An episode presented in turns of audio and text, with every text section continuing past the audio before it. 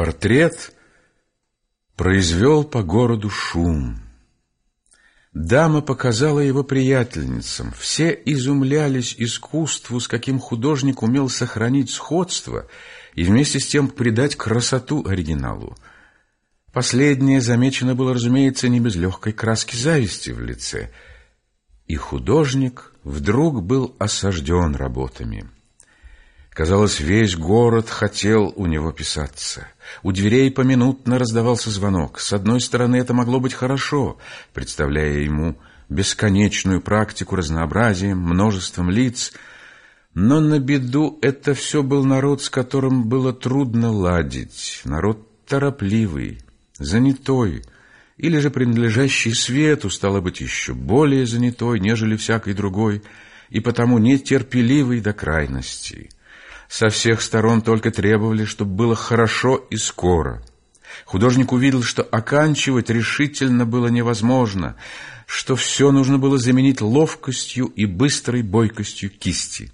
Схватывать одно только целое, одно общее выражение и не углубляться кистью в утонченные подробности. Одним словом, следить природу в ее окончательности было решительно невозможно. Притом нужно прибавить, что у всех почти писавших много было других притязаний на разные. Дамы требовали, чтобы преимущественно только душа и характер изображались в портретах, чтобы остального иногда вовсе не придерживаться, округлить все углы, облегчить все изъянцы и даже, если можно, избежать их вовсе. Словом, чтобы на лицо можно было засмотреться, если даже несовершенно влюбиться и вследствие этого, садясь писаться, они принимали иногда такие выражения, которые приводили в изумление художника.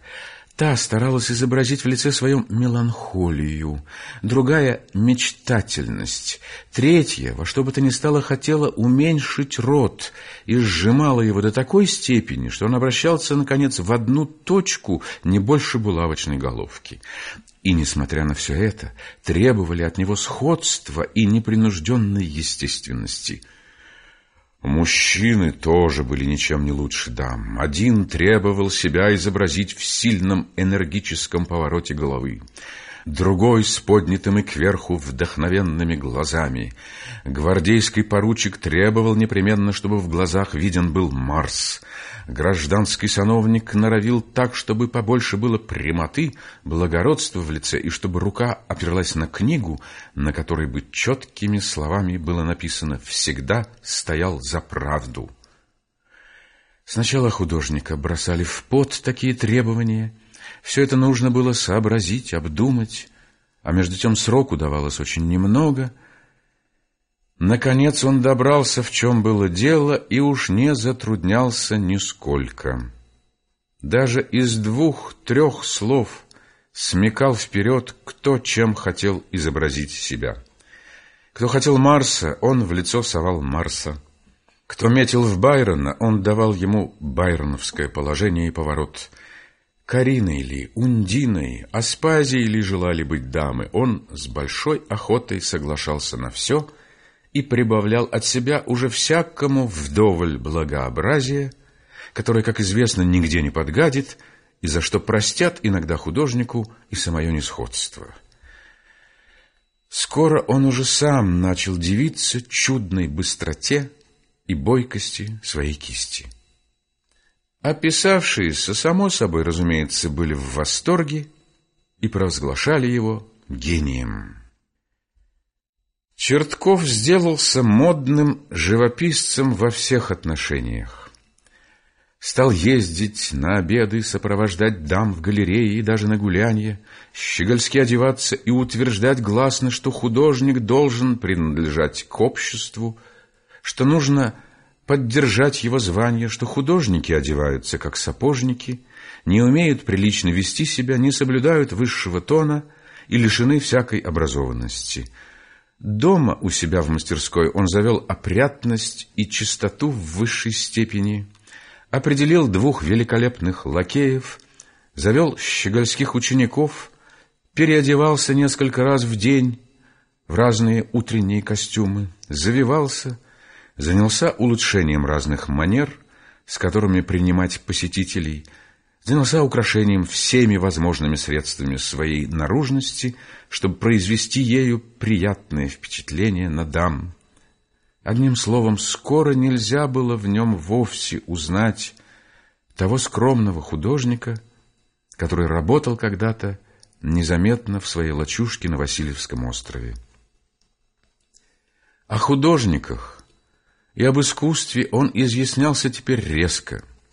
Утверждал, что прежним художникам уже чересчур много приписано достоинства, что все они до Рафаэля писали не фигуры, а селедки, что существует только в воображении рассматривателей мысль, будто бы видно в них присутствие какой-то святости, что сам Рафаэль даже писал не все хорошо, и за многими произведениями его удержалась только по преданию слава, что Микель-Анжел хвостун, потому что хотел только похвастать знанием анатомии, что грациозности в нем нет никакой, и что настоящий блеск, силу кисти и колорит нужно искать только теперь, в нынешнем веке.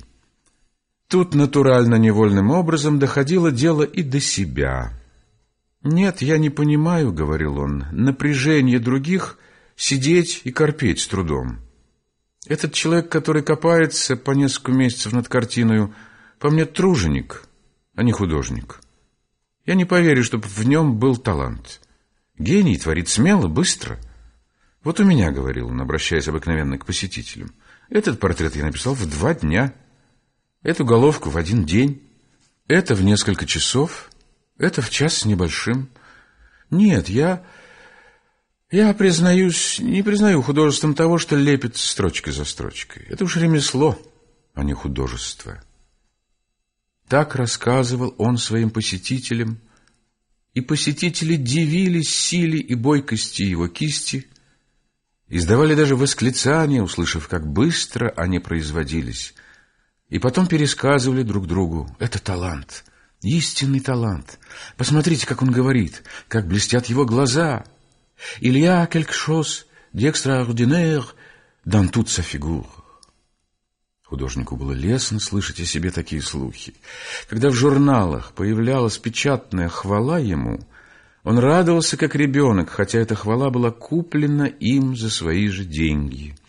Он разносил такой печатный лист везде и будто бы ненарочно показывал его знакомым и приятелям, и это его тешило до самой простодушной наивности. Слава его росла, работы и заказы увеличивались, уже стали ему надоедать одни и те же портреты и лица, которых положение и обороты сделались ему заученными – уже без большой охоты он писал их, стараясь набросать только кое-как одну голову, а остальное давал доканчивать ученикам. Прежде он все-таки искал дать какое-нибудь новое положение, поразить силою, эффектом. Теперь и это становилось ему скучно. Ум уставал придумывать и обдумывать. Это было ему не в мочь, да и некогда — Рассеянная жизнь и общество, где он старался сыграть роль светского человека, все это уносило его далеко от труда и мыслей.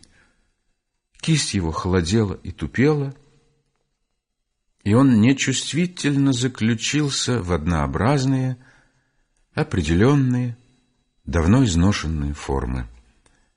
Однообразные, холодные, вечно прибранные – и, так сказать, застегнутые лица чиновников, военных и штатских, немного представляли поле для кисти.